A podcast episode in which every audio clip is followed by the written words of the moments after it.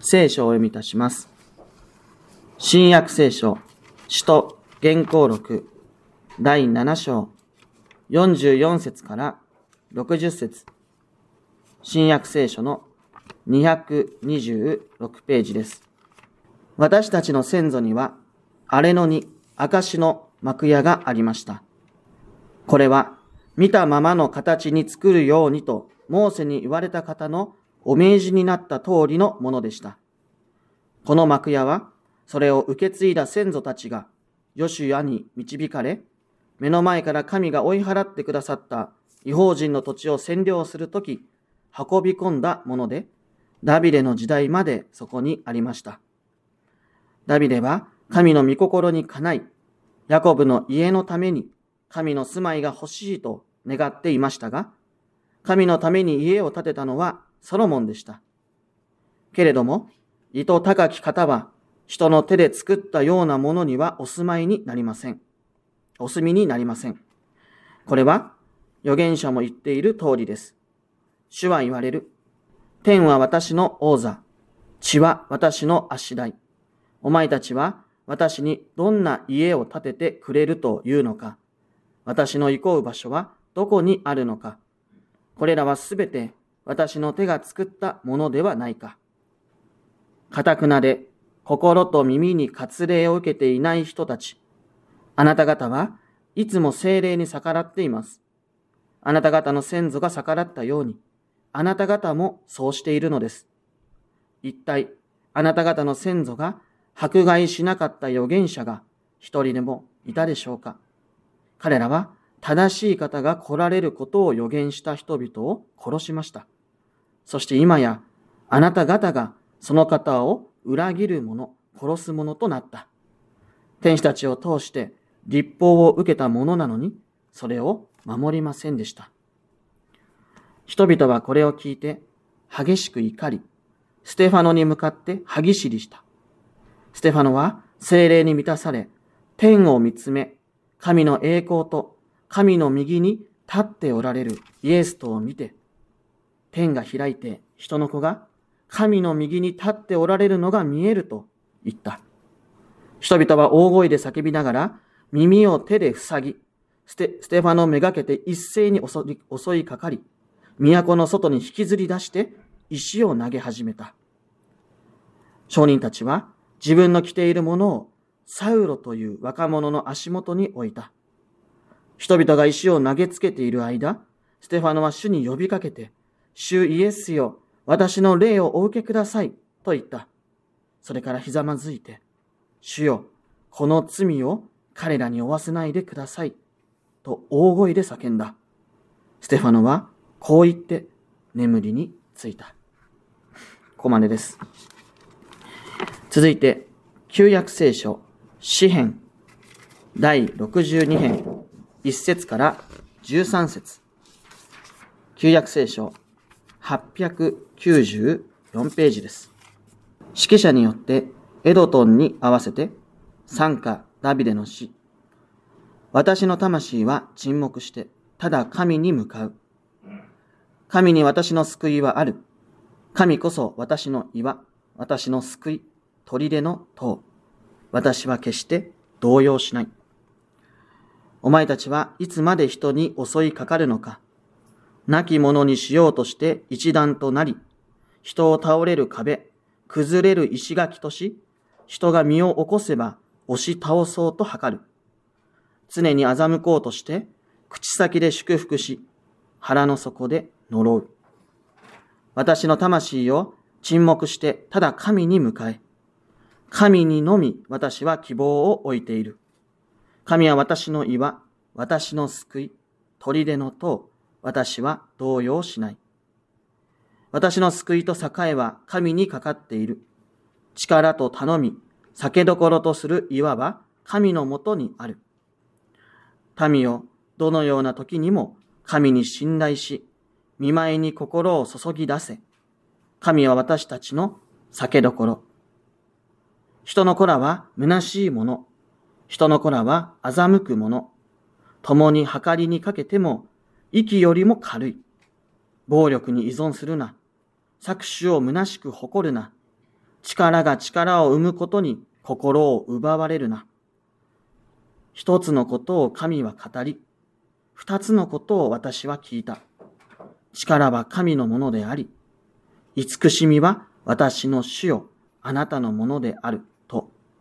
一人一人にその技に従って、あなたは人間に報いをお与えになる、と。ここまでです。説教、ステファノの殉教。今朝私たちに与えられた御言葉は、えー、使徒原稿録第7章44節から60節の御言葉であります。えー、引き続き、えー、ステファノの説教というものを通して、神様の御言葉に、耳に、神様の御言葉に耳を傾けていきたいと思います。これも、もう3回目、繰り返しになりますけれども、そもそもなぜステファノは逮捕されなければいけなかったのでしょうか、そもそもなぜ彼は裁判にかけられ、そして殺されなければいけなかったのでしょうか、えそれは、このステファノが、モーセの立法と神殿を冒涜したからです。ユダヤ人にとって立法と神殿というのは、彼らの信仰の拠り所でありました。あるいは、彼らのアイデンティティとでもあるわけです。それゆえに、立法と神殿を冒涜されるということ。これは、到底許される行為ではなかったわけです。ですから、ステファノは、この立法と神殿を冒涜した罪で訴えられたということになるわけです。まあこの裁判がですね、ま、最後まで読んでいくと成立しているかというと全く成立しないままステファノは殺されてしまうんですね。非常に残念なことではあるんですが、それは何を表しているかというと、神様の裁きよりも人間の思いが優先されていったことによって起きた出来事なんだということなんです。えー、最高法院というのは裁きの座です。でもそこに中心は御言葉であり、そして神様でなければいけません。ですから、厳密に詳細に調べていって、証拠を出しながら裁判というのは決まっていくわけです。御言葉に引きながら。けれども、このステファノの裁判というのは、途中で終わってるんです。判決が出る前に、人々は石を持ってきて、ステファノ向かって石を投げ始めちゃうんです。判決がまだ出てないんですよ。ここでわかるように、もうユダヤ人たちというのは、今ここで、神様の正しさよりも、自分たちの心を基準として、正しさを押し出し、ステファノを勝手に裁き、そして殺してしまうということをしてしまった。それがこのステファノの、えー、終わりです。終わりというか、ステファノの物語の終わりになります。えー、さて、ステファノというのは、立法と神殿を冒涜した罪で何よりもまず裁判にかけられました。先週はこの立法をめぐってステファノの説教、この言葉に耳を傾けてきましたが、今朝は神殿、この神殿をめぐってステファノの説教にを通して主の御言葉に耳を傾けたいと思います。神殿の冒涜者と呼ばれていたかどうかわかりませんが、まあおそらく神殿の冒涜者と言われたでしょう。そのステファノが、じゃあ神殿をどのような仕方で語っていくのか。それが今朝私たちに示されている言葉です。そしてこのことを通して、私たちはどのようにして神様と出会い、そしてどのようにして神様と交わりを持てるのか。まあ、そのことについても同時に注目して参りたいと思います。えー、それではステファノは神殿について、えー、どのように考えているんでしょうかえそれが一番明確に表されているのが48節の御言葉です。けれども、意図高き方は人の手で作ったようなものにはおすお墨になりません。まあ、有名なソロモンの言葉引用していると思うんですけども、ここで何が言われているでしょうか？これも決して難しいことではないんですね。神様は神殿には住ま、住んでいないんだということなんです。これがステファノが神殿をめぐって何よりも言いたかったことなんです。神様は人の手で作った神殿には住んでないと、はっきりと言う。これがステファノの、えー、主張です。で。逆の立場で申し上げます。逆の立場で言うならば、ユダヤ人たちは神様が人の手で作った神殿に住んでいると信じていたということになるわけです。まあ、ステファノの主張を通して、ユダヤ人全く逆の考え方を持っている。まあ、そのように理解したらいいと思います。神殿は神様が住んでいるところ。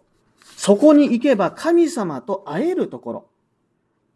まあ、そういう神殿を持っているということ。それが彼らの、まあ、誇りであったと思います。あるいは、安心、もしくはよりどころ。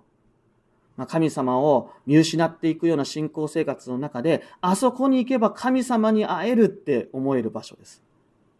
それがユダヤ人の考える神殿の考え方でした。しかしそれに対してステファノは、いやいや神様は人の手で作られた神殿に住んでないんだと。まあ、このように全く逆の視点から語っていくわけです。では、ではそもそも神様と私たちはどこでどのようにして出会うことができるのか、えー、そのが明確にされなければいけません。でそのことを明確に語っていくために、ステファノはイスラエルの歴史、とりわけ神殿が生まれる前の歴史から振り返って語り始めていくわけです。でイスラエルの民は、モーセを通してモーセという人物を、指導者、モーセを通して、エジプトという国から、まあ、脱出をします。もう有名な話だと思います。出エジプト記に載っている出来事です。で、その後、40年間、アレノを放浪することになるんです。まあ、旅をする。よく言えば。で、この40年間、イスラエルの人たちは、どこでどのようにして神様との交わりを得ていたのでしょうか？で、それが今朝の御言葉44節に示されているように、証の幕屋において、えー、それがなされていたということなんです。44節。で、この証の幕屋、これが実は別名、臨在の幕屋とも呼ばれています。まあ、臨在する、主が臨在する幕屋です。で、これ、ここに、こここそが神様との出会いの場であり、そして何よりも臨在の幕屋というのは、神様を礼拝する場所でもあったわけです。つまり神様との出会い、神様との交わりは、神様を礼拝するところで生まれてくる。そしてもう一つは、えー、神様を、もう一つ、もう一つじゃないですね。神様を礼拝するところで、えー、主との交わりは得られるんだ、生まれてくるんだということです。そしてもう一つ大切なことは、それは、臨在の幕屋、証の幕屋というのは、あくまでも幕屋であるということです。ここが大事なポイントです。幕屋とは何かこれは一言で言えばテントです。テント。テントでありますから、もちろん分解することができます。そして持ち運ぶこともできるわけです。放浪しながら、旅をしながら、移動しながら、ある時は分解し、またある時には設営することができます。つまり、証の幕屋、臨在の幕屋、神様との出会う場所、との出会いの場所。それは、特定の場所に置かれているのではなくて、荒れ野を行く信仰の旅路の中で、いつでも私たちと共にあり、そして主が備えてくださるものなのだということがわかるわけです。ただし、ここで注意したいことがあります。それはこの幕屋が、決して簡易的なまあ、その場しのぎで生まれたものではないということです。そもそもこの幕屋の建設は、神様がモーセに対して命じて作らせたものです。つまり、これこそが本来の礼拝のあり方であり、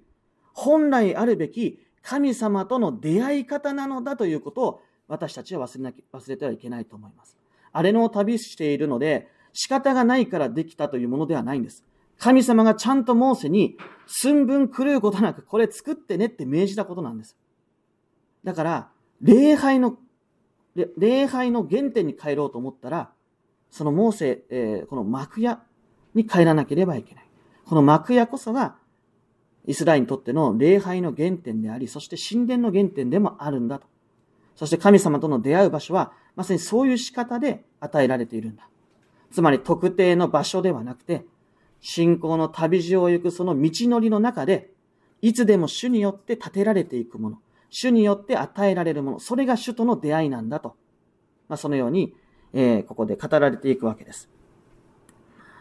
えー、神様は特定の場所、特定の建物や人工物によってではなくて、信仰の旅路を歩む私たちが、今のように、今この時のように主を礼拝する。まさにそのところでこそ、私たちと出会ってくださっているんだということなんです。今皆さん神様と出会ってるんです。御言葉を持って神様と交わりを持ってるんです。さらに申し上げるなら、この臨在の幕屋、えー、証の幕屋には、の中には、契約の箱っていうのが置かれてるんです。でこの契約の箱の中には、実会が収められています。で実会というのも説明したら長くなりますが、簡単に言えば神様の御言葉です。その御言葉が入っている。先週の御言葉に基づいて言うならば、そこには命の言葉がある。私たちを神様の子供として、神様の民として生かす言葉が、その幕屋の中心には置かれているわけです。つまり神様は礼拝を通して私たちと出会ってくださる、それだけではなくて、神の民として生きる、その希望の言葉、その御言葉を持って私たちと交わりを持ってくださるのだということになるわけです。これがですね、本来あるべき神殿の原点であり、あるいは礼拝の精神とも言えるかもしれません。ユダヤの人たちは神殿に神が住んでいると言ったわけです。これは目に見える神殿、特定の場所、人工物の中に神がいると信じていたんです。でも、ステファノは、そうじゃないでしょう。もともと神殿っていうのはなかったし、幕屋ですら特定の場所に置かれていたわけじゃない。私たちが信仰を旅するときに、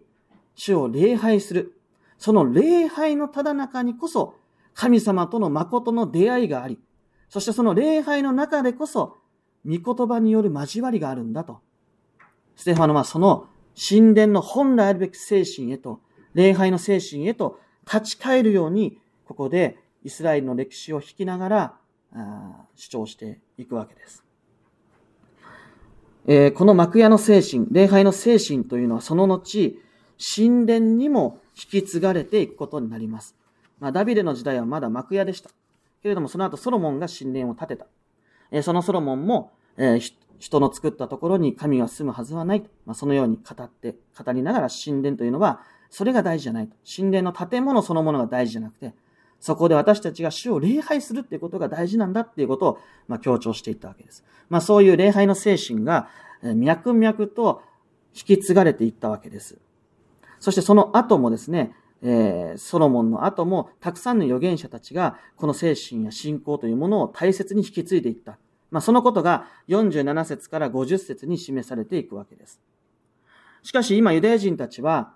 なぜかこの信仰から逸脱し、特定の神殿というものだけに拠り所を見出し、安心感を得てしまっているわけです。なぜでしょうか？それは、彼らが預言者、まあ神様の御言葉を軽んじ、神様の御言葉と向き合うことをしなかった。ステファノはですね、そのことを一言でまとめてます。あなた方は精霊に逆らったんだと。それは言い換えるならば、目には見えない神の霊的な働きや、目には見えない主の御言葉に背を向けて、目に見える儀式や神殿に心が惹かれていったんでしょっていうのを、ここでステファノは言おうとしているわけです。礼拝の中心には、御言葉があります。そして、精霊の働きというものもあるわけです。この精霊の働きがなければ、神様の御言葉が私を生かす命の言葉にはなりません。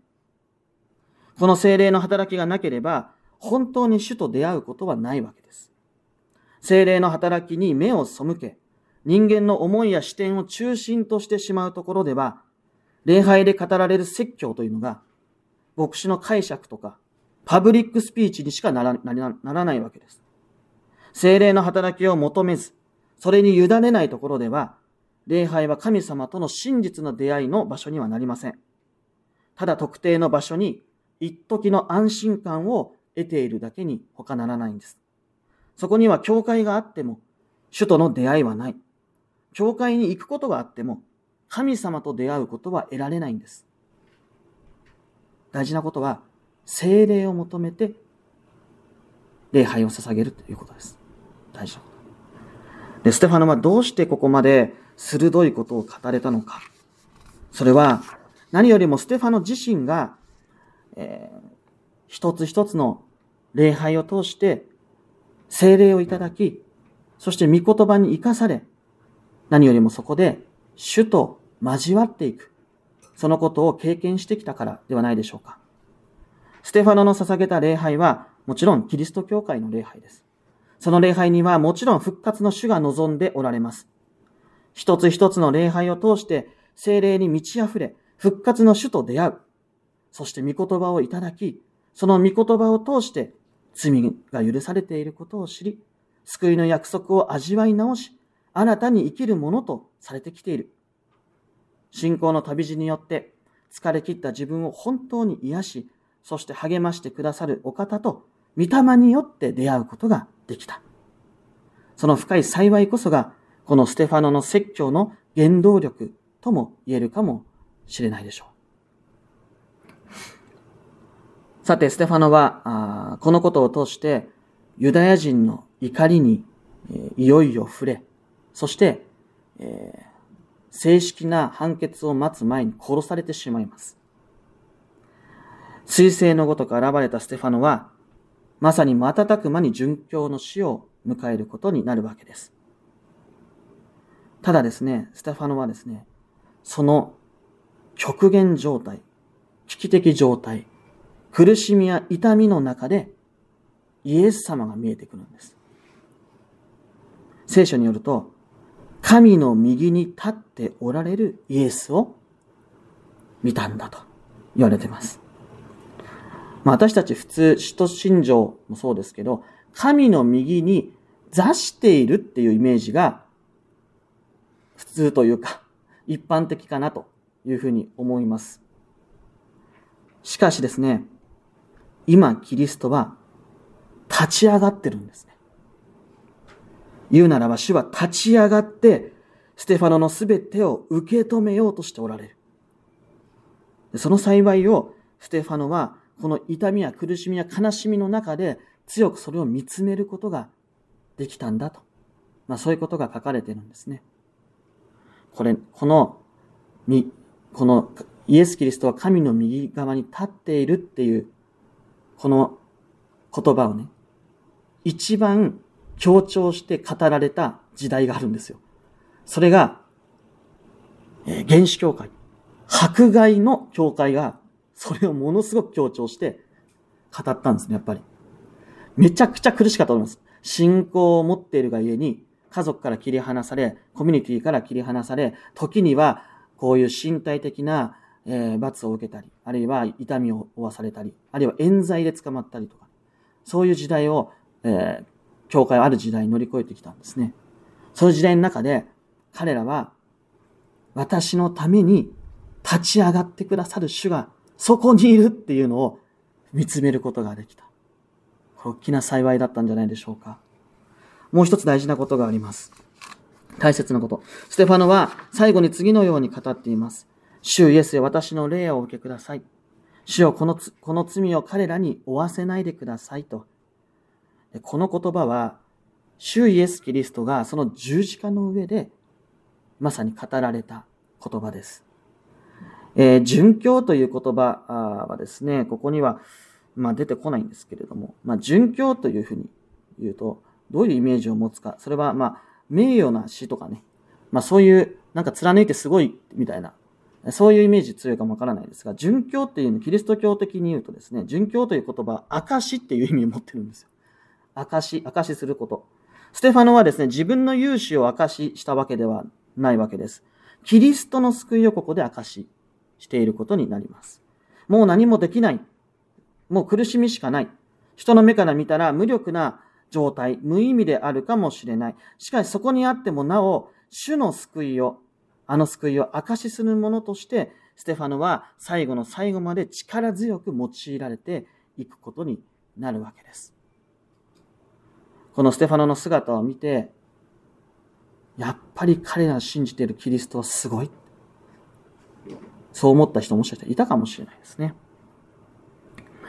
誠の礼拝、礼拝の恵みに預かって、そしてその礼拝の中で精霊に満たされ、そのことによって主の救いの御言葉に生かされて、そして復活の主に出会う。この礼拝はですね、精霊が溢れている精霊の働きの中で捧げているわけです。その精霊を通して私たちはキリストの救いを知ることができ、神様の愛を知ることができ、慰めや励ましを知ることができ、何よりもその精霊を通して私たちは神様と出会うことができる。それが私たちにとっての礼拝です。その礼拝を大事にしていく、あるいはその礼拝に生きていく、その礼拝の恵みに預かって生きていく、その人の人生というのは、いかなる苦しみの中に置かれても、あの救い主がこの私のために立ち上がってくださるんだっていう事実を見つめることができるんだということなんです。